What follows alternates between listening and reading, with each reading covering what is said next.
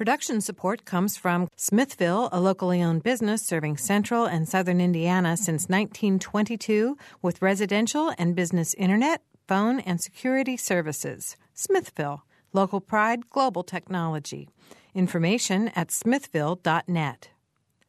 Mother Bear's Pizza of Bloomington, open daily and offering gourmet pizzas, hot submarine sandwiches, and salads with daily specials. Menu available online at motherbearspizza.com. 332 4495 for delivery.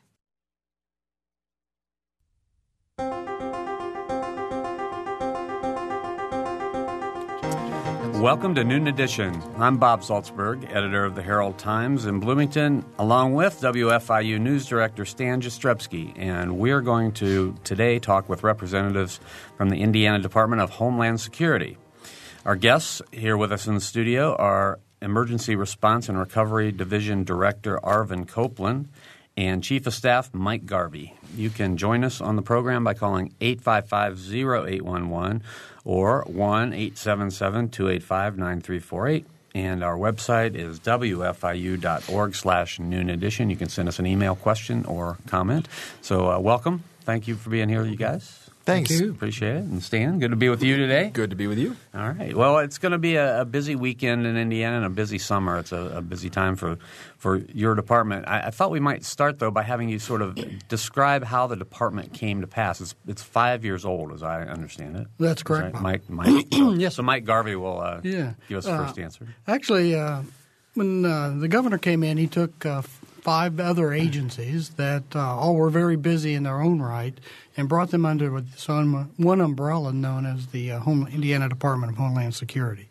That involved the Indiana Building Commissioner, uh, the Indiana State Fire Marshal, uh, the Public Safety Training Institute, which already had responsibility for teaching all those emergency responders.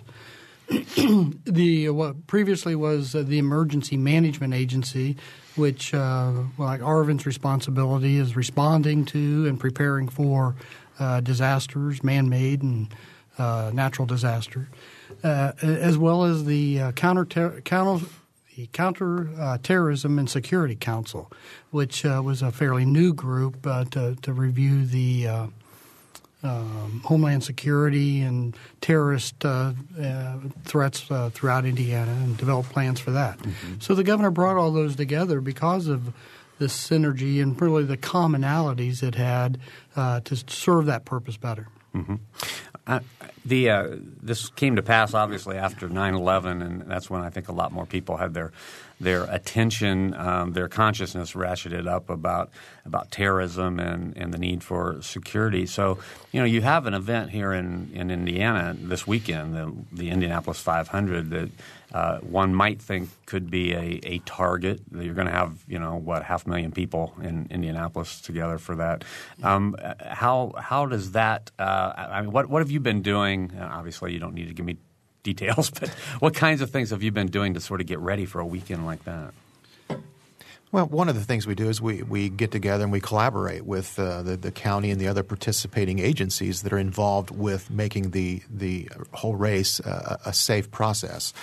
Um, you know, we have a tendency to prepare for the things that happen the most often, which are natural disasters in the state of Indiana. But uh, the thing we can't overlook is we've got some pretty um, important activities that, that, occur in the state of Indiana, as you indicated mm-hmm. here. And the, the race brings several hundred uh, thousand people. And, uh, you know, we, we participate with Marion County, all the law enforcement, EMS, uh, FBI, state police, and we just get everybody together, collaborate um, and put a plan together to make it safe. Mm-hmm. We actually have several of our employees working uh, the parade and working the race this weekend uh, with one of our mobile platform vehicles with mm-hmm. the, the, communications equipment in it. So um, it's just uh, having good situational awareness and being prepared. Are, are there um, are there things that uh, a race fan might notice, a security measure that a race fan might notice that wasn't in place, say before your you know before your uh, agency was developed? Well, uh, you mean just the natural things well, that I mean, they may? Do people get wanded when they go through? I mean, are, the, are, has, are those kind of security measures been picked up? Absolutely, absolutely, and, and you, you hit it right on the head, Bob, when you when you brought up 9/11. Um, obviously, that did it heighten our awareness, and uh, you know, it's you know we live in America, the United States, and uh, there are a lot of bad people out there that want to hurt us, and we need to be conscious of that.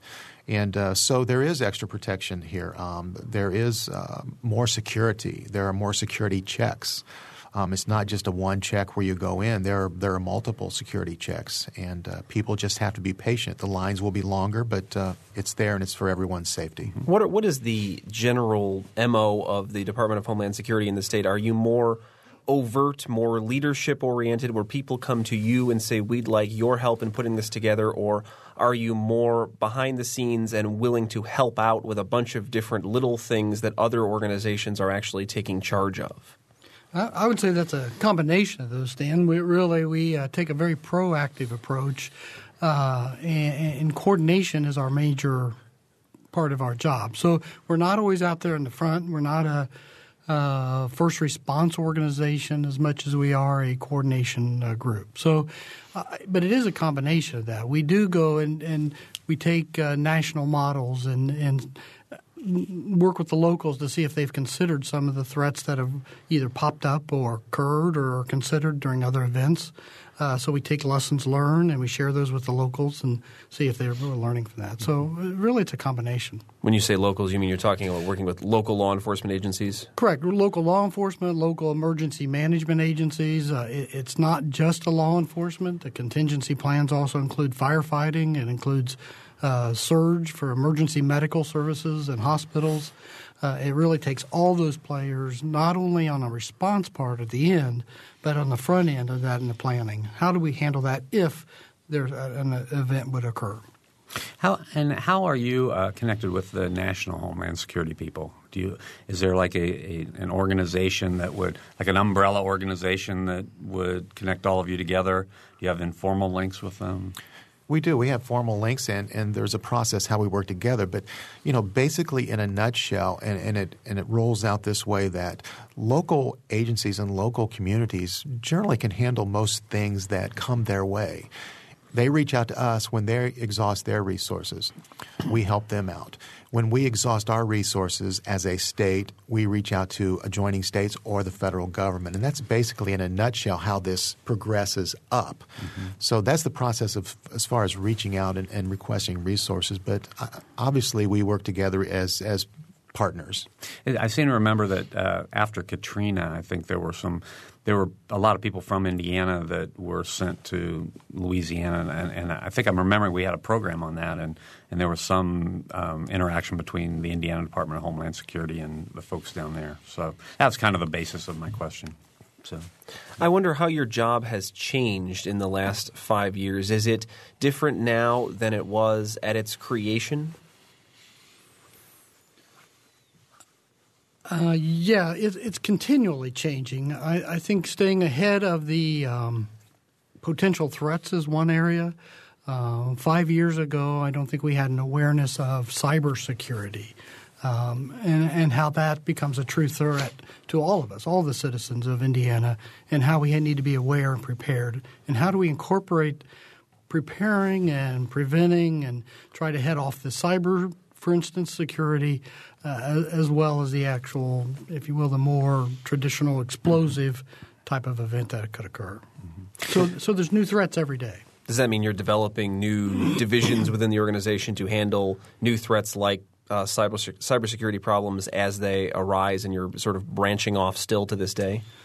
We really don't. We haven't really added a lot of people to that. It's it's not necessarily people. We've taken our existing uh, structure. We have a planning and assessment stru- uh, division within our agency that that, for instance, cybersecurity is leading that effort, where their job is really to work, uh, for instance, with the Indiana Office of Technology, which is in charge of all the computer programs for the state of Indiana and, and the agency, and help coordinate that. And, and they're very active and very taken a very proactive approach to develop a uh, templates and, and a framework for, cybersecurity. We know that there's new threats on the cyber world every day, and and yet we're trying to come up with some standards that every agency in the state of Indiana can follow. Um, certain mechanisms, you know, encrypted uh, thumb, thumb drives instead of just loose uh, uh, storage devices, and certain ways to use passwords, all the other technique, and, and actually be able to track where these threats are coming from or these attempted attacks may come from, and then how to prevent them. So we've really taken existing staff and we've sort of changed their priorities maybe a little bit from planning uh, for this type of event and moving them to, to other events. Okay, we're talking today with uh, two representatives from the Indiana Department of Homeland Security. Um, Arvin Copeland is here with us, and so is Mike Garvey. Mike's the Chief of Staff. Arvin is the Emergency Response and Recovery Division Director. If you want to join us on the show, please call us at 855-0811 or 1-877-285-9348. Our website is wfiu.org slash noon edition. We're going to get to a lot of other things that you do, but I'm still I'm sort of fascinated by this whole you know terrorism thing because I think Homeland Security, a lot of people do think about that. And I got to ask you because I'm a big fan of 24 which just went off. I got. I mean, I, have got to ask about uh, the impact of television shows like that to you know what you do. I mean, I'm sure that it, it bring in some ways it brings a lot more attention to the possibilities out there, and on the other hand, uh, there's a lot of fiction involved in that. So, are those shows that, that sort of make your job easier or harder? You know, there is a lot. Obviously, Bob, there's a lot of fiction there, and it, does make it great. It, makes our job look that much more uh, greater and and more important. But uh, and I'm a big fan of 24 yeah. also. Um, you know, if if we did, had all the technology that they have in TV, it'd be wonderful. but uh, you know, our job is what it is, and uh, you know the bad guys are getting smarter, and we have to get smarter. We have to improve our technology as we are. And Mike hit on that with the cybersecurity and. Uh, um, and you know, it's and I come from the fire side of it, and the business that we're in, you have to know, you have to be, and I compare it to like a utility player on a baseball team. You have to know, you have to know it all. You have to know, you have to know the fire side, the law side, the EMS, the public works. Um, and you and you have to have an understanding of the radiological issues that we can have, and so it's just a very broad base uh, type of emergencies we have to understand. And once again, you, you talk about terrorism. We have to understand how the bad guys work, um, what they look like uh, in, in, regards to their their their actions of, of of sighting places out and just the you know, we have to understand it better. Well, you know, you mentioned a lot of the different things you have to get involved with. One of them in the last 12 months, six months was was the flu. I mean, your your office was involved in trying to prepare Indiana for the, the flu pandemic. Can you uh, go into a little bit about what your role was with that, Mike? Well, we uh, in Indiana, the Indiana Department of Health was actually the lead agency in our uh, um, flu fight or preparing Indiana for that uh, potential event. Uh, but we we supported them in um, the logistical needs. We know that if we were going to uh, vaccinate, attempt to vaccinate six million in our population of Indiana, that we needed to have equipment, security, storage, transportation of the vaccines, all done within some sense of security uh, and effective mechanism. So we, we really played a very supportive role to the Indiana State Department of Health. We also work to bring in local partners, um, which is very important, local health departments, local hospitals, local emergency management directors to develop those systems within the same types of systems locally. Mm-hmm. We also worked uh, with state agencies. We, we had meetings frequently with uh, Department of Agriculture, uh, manufacturers, to make sure the, the water, the utility companies, to make sure that uh, did they have the proper planning and the contingencies built in to handle their responsibilities if 40 to 50 percent of their employees were off sick. Mm-hmm. So we worked very much behind the scenes in that case to, to support the local health department efforts, uh, state department of health efforts, as well as bring in other uh, players. Department of Education was a big player in that with the schools. Mm-hmm. Arvin, you mentioned uh, thinking about how the bad guys are adapting and operating, and is it worth uh, the public thinking about it in that way? Do you think about it in in a sort of good guys versus bad guys way? Do you think about your job in that fashion? You know, I hate to say this, uh, Stan, but you know, you, you, would be naive to be in my type of position and not think of it that way. Um, there are certainly uh, there characteristics that we like to um, educate um, our citizens and, and, particularly our staff as to what the bad guys do. And say bad guys for not a better term than that, but it's just people trying to hurt our citizens of, of the state of Indiana and the United States. But uh, You know, and, and, what we do is we certainly impress upon people that anything that looks unusual, anything that is out of character to, to your norm or to your understanding of your community or your surroundings, is certainly is noteworthy to, to note it and to tell somebody uh, of official capacity. Uh, the worst it could be is harmless information that's not used. The best it could be is you could stop something from happening. So, to answer your question, Stan, yeah, absolutely. I think about it every day. Mm-hmm. All right, we have a phone call. Let's go to uh, Alan on the phone. Alan? Yes. Hey, go ahead. I have a question for your person there. You were just talking about flu and last year, and I'm 67 years old. And when I contacted various local agencies, um, I was told by the Monroe County Health Department, don't bother, you're too old, you're immune. But other sources, uh, pharmacies, and people within the uh, area that were selling the H1N1 flu shots kept saying, oh, you should get it. And there seemed to be a great deal of confusion and absolutely no consensus regarding this was appropriate for a 67 year old male. Mm-hmm. Would you care to comment, please? Well, let me remind you that our guests are from the uh, Department of Homeland Security, so uh, they can comment, but you may want to check with the Department of Health. But right, Arvin? But they were just talking about sure. the flu epidemic. Mm-hmm. Right. And I think this is one area that we work very closely with the Indiana Department of Health, as well as the Centers for Disease Control and Prevention from Atlanta. Um, and, one of the issues that surrounded that uh, issue of who should and who shouldn't uh, was one the amount of vaccine that was actually available, and obviously as that ramped up, more people could get the vaccine. But also is how that vac- how that flu virus would be c- carried from one person to another. We knew that the the uh, children were. Um, little germ monsters, if you will, and would carry that to families and to back to their homes. And so our, the priorities did tra- sort of change as that flu fight occurred. Um, started with youngsters, people who had responsibility to take care of youngsters. Um, clearly, at this point in time, we sh- the, the recommendation is everybody should now the H1N1 should be part of the seasonal flu vaccine next year and we encourage everybody to get that flu shot. Does this speak to your agency's role in terms of information gathering and dissemination as well, and your your efforts on that front? Without a question, uh, you know, I always say there's a big gap between information. Which there's a lot of them there. You can find it on the internet. You can find information on every news news channel. Uh, but taking that information and creating good intelligence out of it is a major portion of our job. Is we, we sort of collect all that, we, we analyze it with the, the true uh, experts, and then we hope to get that information out to the public of what's correct. Mm-hmm. That's what Stan does here too. Intelligence expert. Good job. And, you know, and I would just like for Al and the caller to, to know that the early decision uh, as far as who gets the shots and who shouldn't was a tactical decision made based on the supplies at hand. So Obviously, we wanted to get the more at-risk patients. Uh, once I say us, it was a healthcare decision was to get the, the majority of the people who are at risk. So I, I hope uh, Alan understands that. Mm-hmm. All right. Again, our phone numbers are 855-0811, 877-285-9348. The website is wfiu.org slash noon edition.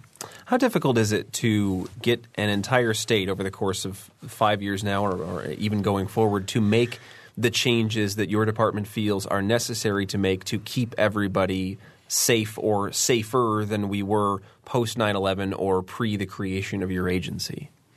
Well, by far, public education and awareness, I think, is one of our hardest things we do uh, because we do have 6 million people in the state of Indiana that all play a role. Uh, the, the, citizens truly are our most important partners that we have when it comes to, uh, especially with terrorism, where we may not be able to pre- prevent every event, but it's up to that citizens. You know, if they see something, they need to say something, and we need to educate them. Uh, we um, th- that's that's a very difficult thing, but it is the most important thing that we hope to to do in the next uh, few years is increase that awareness. Mm-hmm. Um, unfortunately, some ways they do we take advantage of some of the shows. I think 24 and other shows, as you mentioned. Mm-hmm. Uh, but again, separating the truth from the facts may be a little bit different. Mm-hmm. What, what's your role with the uh, airports in the state? Do you have a, a role with them? We we certainly communicate and uh, uh, collaborate uh, quite a bit with the uh, with the airports. Um, as a matter of fact, uh, they they were just over at the uh, EOC just a week ago and uh, conversed with uh, and had meetings with the uh, the staff in the EOC, uh, discussed communications. Um, and uh, it, it basically, Bob, it's just a matter of keeping those communications lines open and understanding how each operates and, and being able to uh, get a hold of one another in times of need. So Mm-hmm. it's, once again, a lot of collaboration going on. Yeah, again, there's probably no place that people notice uh, the ramped up security in the country more than at the airport. So that was you know, why I wanted to ask about that. We have a phone call. It's Sarah on the phone. Sarah? Well, actually, I don't. I assume this is ramped up security question. Uh, the new driver's license arrangement uh, requirements, and in my case, uh, photo ID requirements, uh, seem to me much stricter, and I need to renew mine in in June because I'm a woman who's been married for many years. I find I now need not only to prove my birth, you know, take in my birth certificate, but take in some proof of my name change. Lo, these 52 years ago. Um, this is complicated. Is this because of Homeland Security? it's really Indiana is in, is be, is becoming in compliant with the national standards for uh, driver's license and the identification system, which is the most uh, common. So it's it's not necessarily an Indiana initiative. It's Indiana being compliant with the national standards for that. And I would encourage you before you take the trip to the Department Bureau of Motor Vehicles is you can call them and, and they've got some uh, great people that will be able to explain exactly what those requirements are. Oh, I Because know. you sure don't want to waste a trip to go to the BMV. So Thank you. You're right, and I've already done that. Good, But, good. I just read the process nonetheless. All right. Okay, Okay, you. Sarah, thanks a lot for the call. Uh, we're going to take a short break. Our phone number is again 855 0811 877 285 9348. The website, wfiu.org slash noon edition. We're talking about the uh, Indiana Department of Homeland Security. You're listening to Noon Edition. We'll be right back.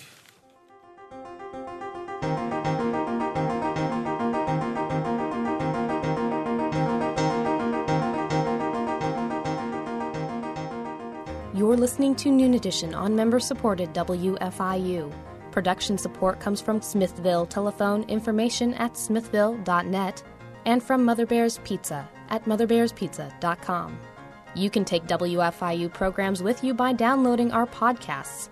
Podcasting is a convenient and easy way to download audio files directly to your computer, iPod, or portable player. You can download podcasts of full length programs like Noon Edition, Ask the Mayor, and Harmonia, or short features like Kinsey Confidential, the Ether Game musical mini quiz, as well as movie, play, and opera reviews. Find out more by going to our website, wfiu.org. And have you heard WFIU's news features? On Monday, Wednesdays, and Fridays, the WFIU news team brings you expanded and in-depth reports on topics affecting South Central Indiana. Listen at 8:33 a.m. and 5:45 p.m. every Monday, Wednesday, and Friday to catch that day's feature. If you miss one, that's okay. They're archived on our website, wfiu.org, and the best features from each week can be heard Saturday mornings at 7:45. Welcome back to Noon Edition. I'm Bob Zaltsberg, editor of the Herald Times, along with WFIU News Director Stan Jastrzebski. Today we're talking with two representatives from the Indiana Department of Homeland Security. Emergency Response and Recovery Division Director Ar- Arvin Copeland is here, and Chief of Staff Mike Garvey is here with us today. You can join us on the program by calling 855-0811 or 877-285-9348, and our website is wfiu.org slash noon edition. Um, since we're here on a college campus, I, I know that uh, you know there have been incidents on campuses in you know various places like uh, what Virginia Tech and I don't know elsewhere that that you know make everybody a little bit nervous. And there's a there there are preparedness committees on campus, and I noticed on your website that you do have a campus safety and emergency preparedness committee. That there's an advisory board. Um, could one of you talk a little bit about how that came about, or at least about the um, the increased um, risks, I guess, that colleges are facing today? Yeah, I think uh, that, that that organization is actually formed probably five years ago now, pretty much soon soon after our agency was developed, um, and uh, it it really brings together.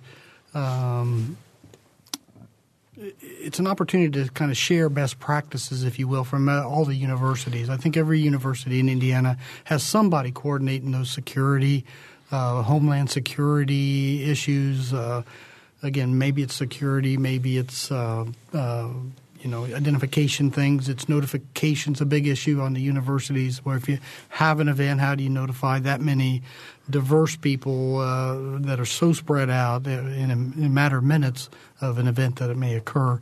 Uh, and we really brought those people together to share those expertise and and really to be uh, again an information sharing system, mm-hmm. not only from national experts we've brought in to talk to that group, but also uh, amongst themselves. Mm-hmm. There's some great practices being done in Indiana. Okay. It brings up an interesting issue of communication, I think, that works uh, as a conversation point around here. You've got a campus which is very wired, and you've got people who almost all have email accounts and cell phones and whatnot, and yet you go one or two counties away from here, you've got some very rural areas of the state where it's difficult to get high speed internet access. Mm-hmm. What are your responsibilities in terms of trying to find a way to contact all of these people, regardless of the ways in which they believe they want to be communicated with?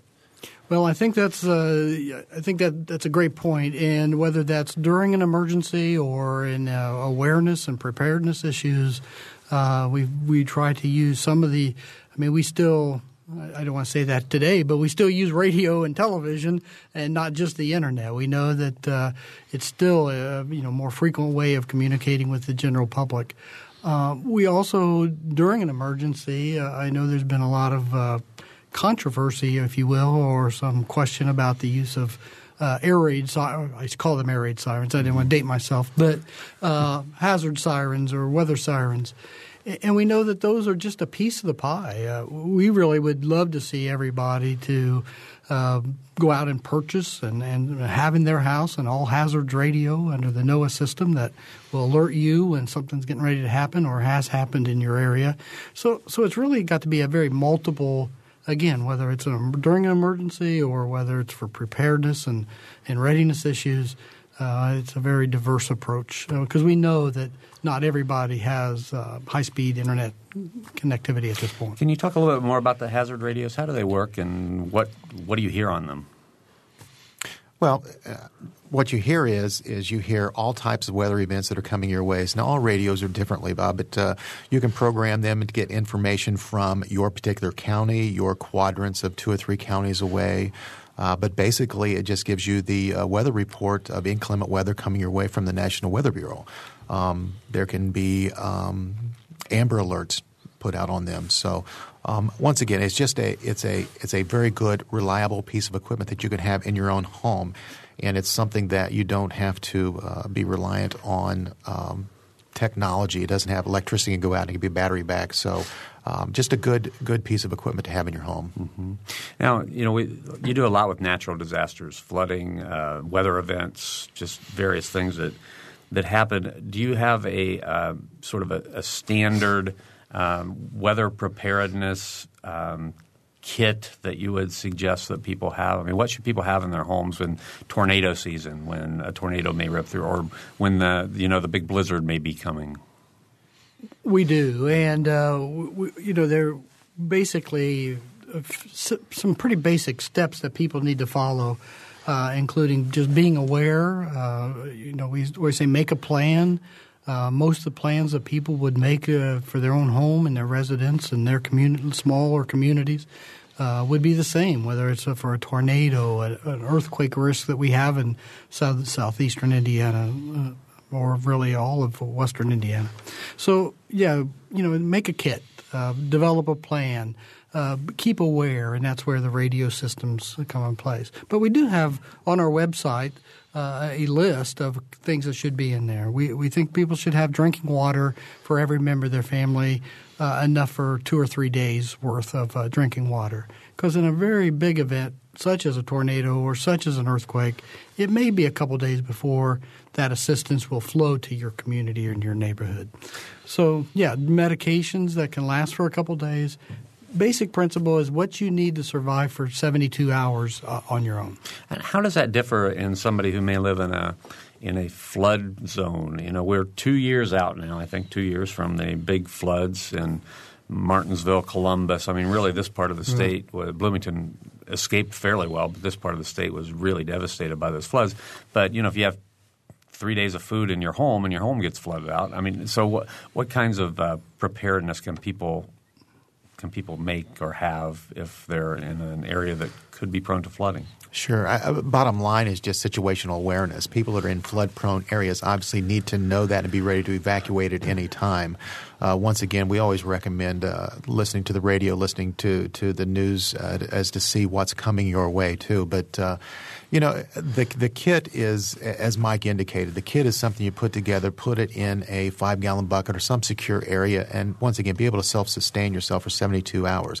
Things that are going to hit immediately, uh, flash flooding, things like that, you just need to have some situational awareness on your own. People need to be uh, they need to take their own responsibility too of their, their surroundings and their families, and uh, so it's public education. We need to get that out there to them. Mm-hmm. I was talking about this program with my assistant news director Daniel Robinson this morning, and he reminded me of a story from a few years ago where each state was asked to put together a list of its possible terrorist targets, and Indiana came back with by far the most, uh, something like 85 or 8,600 of them. I wonder if that list is still maintained and if it has been amended since the flap over the fact that a, a popcorn factory and other things, a petting zoo, were on Indiana's list. Well, what's funny is is what's critical to one person or community may not be critical to another. We need to remember all of that and understand that. But uh, and that that critical facility list will will be changing and ongoing and. Uh, but uh, it's it's still a long list in the state of Indiana. We have some critical facilities here, obviously. Uh, that we, you know we don't talk about them, but but we do have a long list, um, and um, we uh, we certainly be, uh, stay prepared too. So have we been adding to the list in the last three or four years? Is that, has it gotten longer than the 85 or 8600 that it started with? I would categorize it as that list has become more refined over the 85 years. Uh, I think there's a better understanding today than there was then of what that risk is. What is the threat? What what is a vulnerability? I mean, um, what is the true vulnerability of a terrorist attack on a popcorn factory? Yeah. Uh, so there's a, more realism, more assessment of what makes you, what brings you to that list, and uh, we've now moved that list into a critical infrastructure program where uh, I would say it's much more refined and, and probably not nearly as long as it was uh, several years ago. So what, what, you're telling me is you're tired of people like me asking you about it. no, I, I, think it's a good question. Actually. I'm just glad that Stan's adding some humor to the program. right, right. If I, I mean, if I remember right, the the various communities sent in their yes. lists. So if in Berne, Indiana, that popcorn factory is one of the crucial businesses, employers then the Berne people maybe think that should be on the list. So. Absolutely, yeah. and it is. I mean, yeah. e- you know, e- economical impact is uh, is a big thing as far as any any disaster, whether it's man made or natural. And and if, if you've got seventy percent of your population working at this one plant, that's a critical infrastructure for your community. We, we joke about it a little bit, but was Indiana in some ways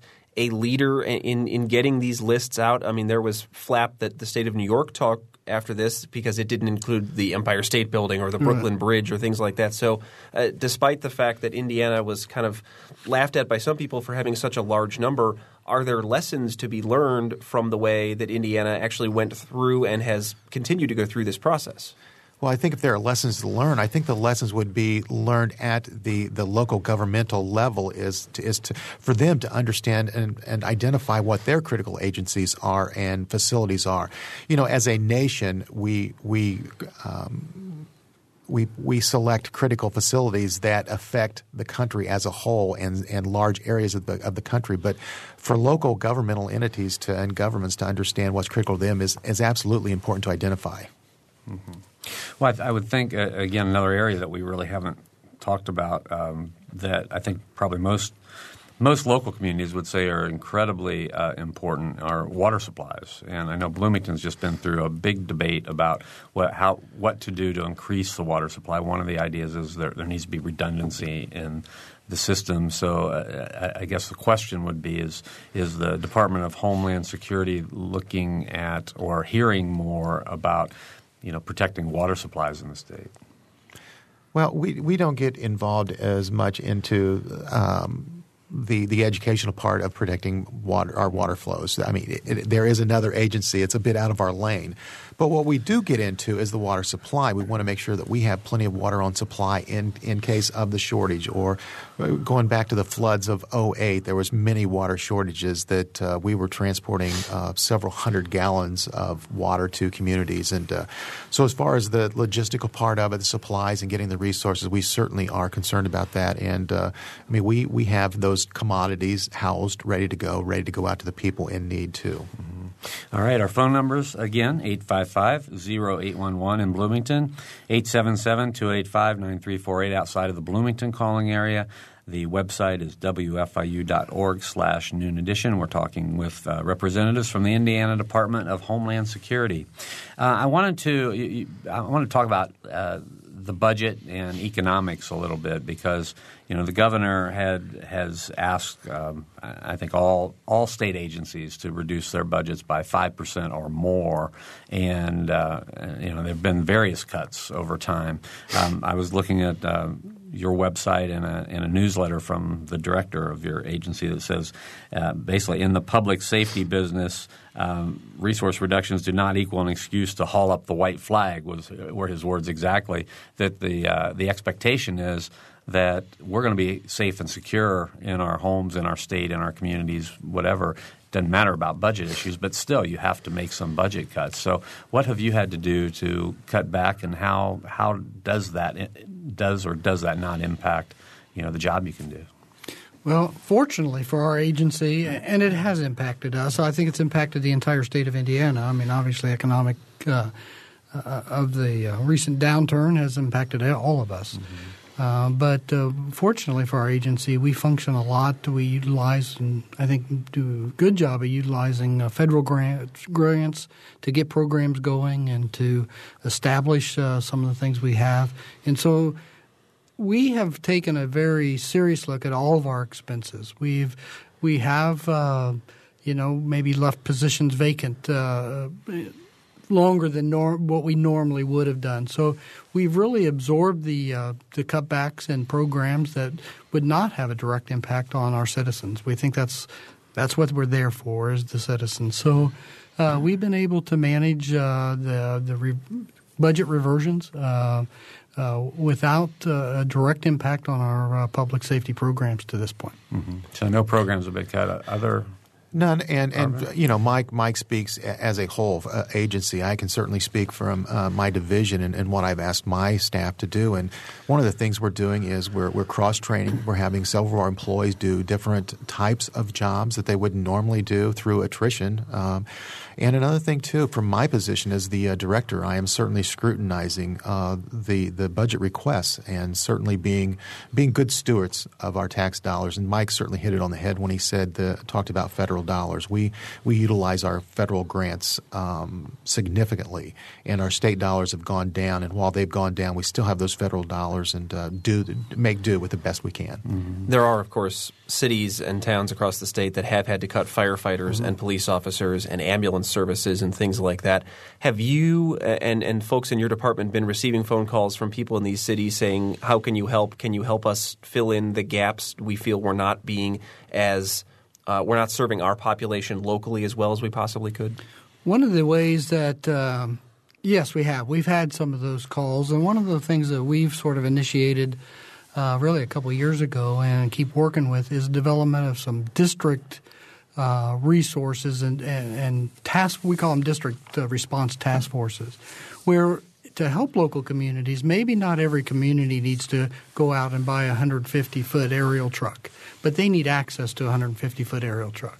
So we, we try to work and, and get them to work di- in a district concept to where they have the resources. They have specialty rescue teams. They have water rescue teams, rope rescue teams, um, collapse structure rescue teams, availability that. But they don't necessarily have to spend all their money and expenditures developing their own. So that's one of the things we've really looked at is how do we develop our public safety system and our fire, emergency medical services systems on a district basis. So the services are there, but the actual expenditures may be spread out over a 10 county area, for instance. Are there good examples of, of areas in the state that have begun to find these efficiencies and share resources more effectively that you can think of? Uh, yeah, I, I, it's been a truthfully, it's been a success statewide. We have 10 of those dist- We have 10 Homeland Security preparedness districts uh, statewide. Um, for instance, Bloomington is in District 8. They meet on a regular basis. Uh, the healthcare persons, the hospital people meet on a regular basis. The firefighters meet. The emergency medical services and law enforcement people all meet, and they are beginning to share responsibilities. So if somebody's got a special event occur, instead of having maybe to absorb that over time only within their own department, they'll ask for uh, mutual aid help from the other departments, and, and it's been a, a huge success, I think. Yeah, and in my area also, um, Stan, I live in the Hamilton County area, and um, it appears that all the departments up there, the fire departments up there, had uh, hazmat teams. Well, they recognize that it's it's expensive to keep these teams up, keep all the equipment. Um, so a couple of them have dropped it, and um, they're they're sharing resources, sharing equipment. Um, so that's just one small example, but you get that uh, throughout the state of Indiana, and, and it eventually does pay off. Uh, we're heading into the summer, and, and there are a couple of things that your office is involved with. One is uh, fireworks. Another is is uh, looking at the amusement uh, rides at, at, various fairs. I wanted to spend a few minutes talking about those. Um, your the the problem or the issue of fireworks in the state of Indiana. We've had changes in the laws. I mean, the law a few years ago was you sign a paper say I'm not going to shoot these in Indiana, but they'd still sell them to you. I don't I don't know what the law is now, but um, you know what what does your office do to get involved with uh, regulating the use of fireworks?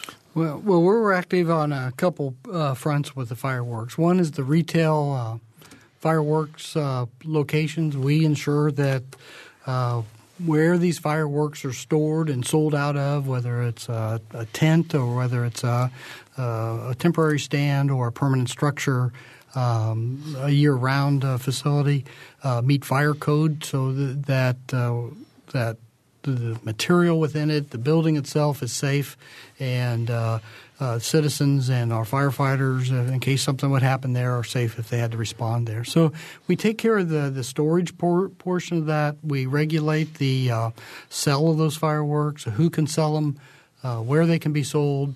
Uh, but we also deal with the display. We, we to have a fireworks display, a large commercial one, you have to have a permit, which incorporates approval from local fire authorities and local communities have to be involved, uh, as well as uh, you know we we don't want just anybody out there selling. Uh, fireworks in a fireworks stand. And there's regulations now that you have to be 18 years of age to, to sell fireworks, and uh, we we know that it's a concern of our citizens of you know the neighbor going to burn to my house down with bottle rockets, and um, uh, setting off fireworks at three o'clock in the morning, and we actually have regulations of when and uh, where those fireworks can be. Those are reasons you don't want to live next to the Zaltsberg house, right? right, right, right. No, my dogs don't like it either. and the other thing I think I think it's interesting. You know, fireworks is a fifty million dollar industry in the state of Indiana every year. We're not going to do away with fireworks stands.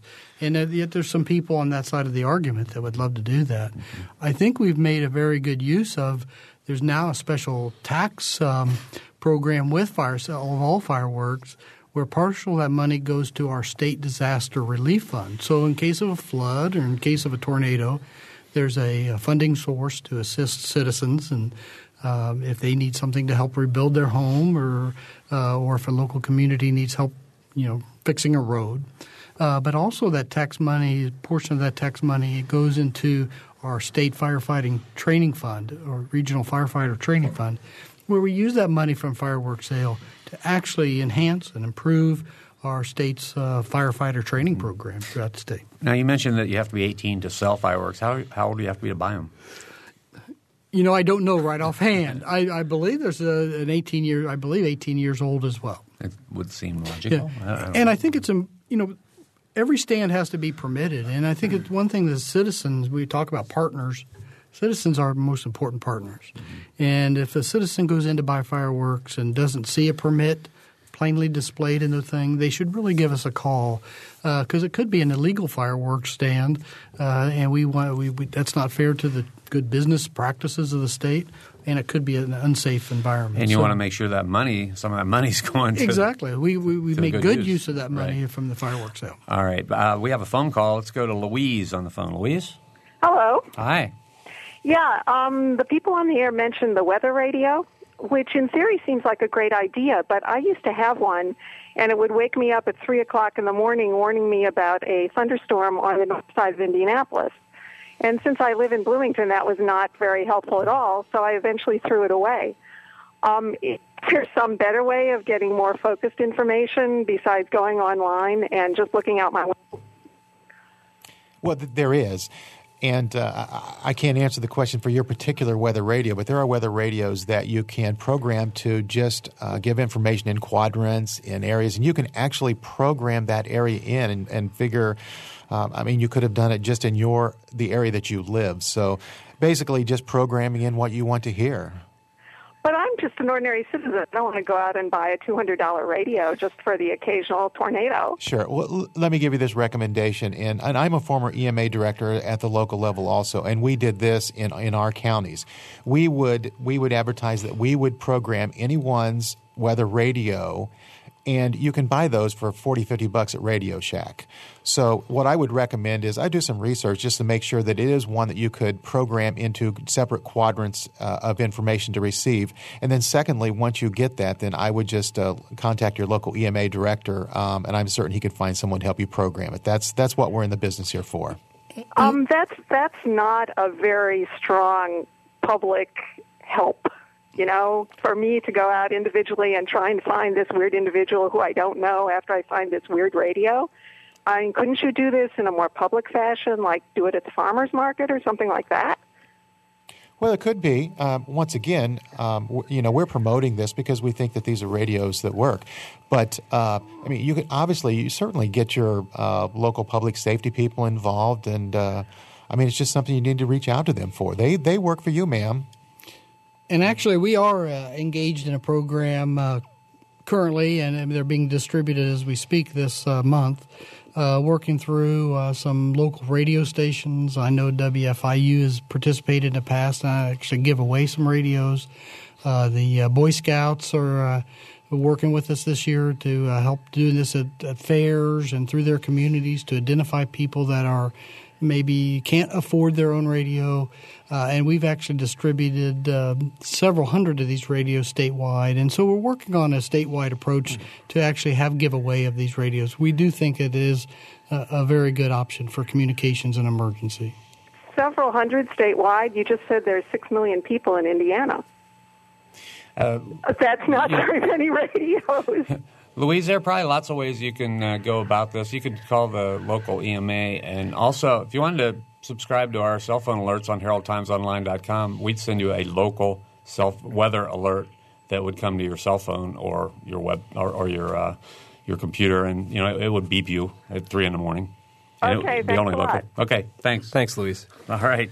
855-0811-877-285-9348. It's we only have about 5 minutes to go um, in the program. Um, I wanted to mention very briefly the um, amusement rides because I, I know these fairs come through all the time and you know how safe are they? I, think if you look uh, statistically, they are pretty safe in Indiana. We uh, we have had some uh, a few tragic events occur in the state of Indiana where children and adults alike may have been hurt on an amusement ride. And several years ago, we established a program where every amusement ride in the state of Indiana is inspected uh, before it's utilized in the state of Indiana, and, and we encourage citizens to look for that permit.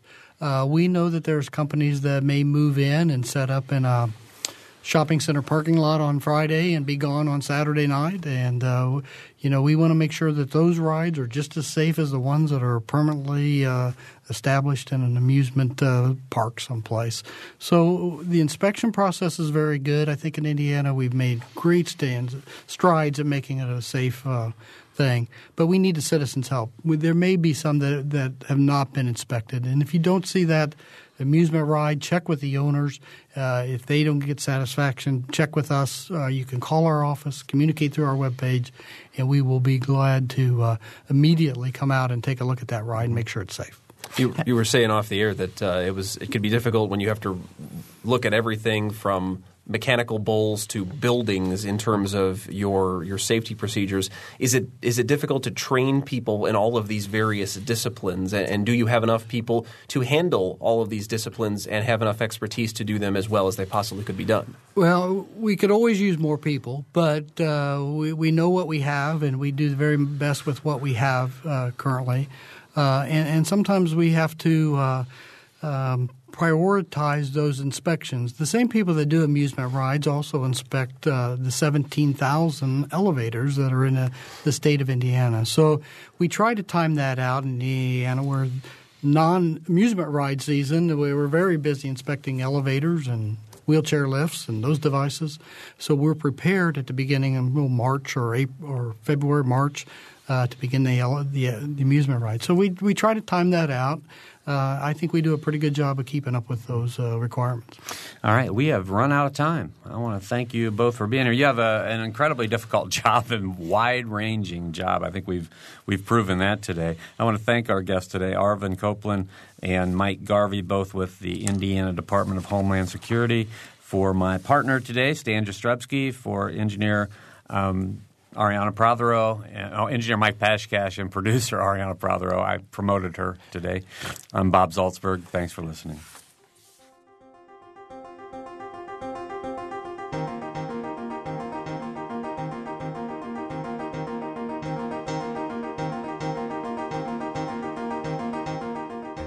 Noon Edition is a production of WFIU and the Herald Times. A podcast of this and other WFIU programs is available at WFIU.org. Production support comes from Smithville, a locally owned business serving central and southern Indiana since 1922 with residential and business internet, voice, and security services. Smithville, local pride, global technology. Information at smithville.net. Mother Bear's Pizza of Bloomington, open daily and offering pizzas, pasta dinners, and wings with daily specials. Menu available online at motherbearspizza.com, 332 4495 for delivery.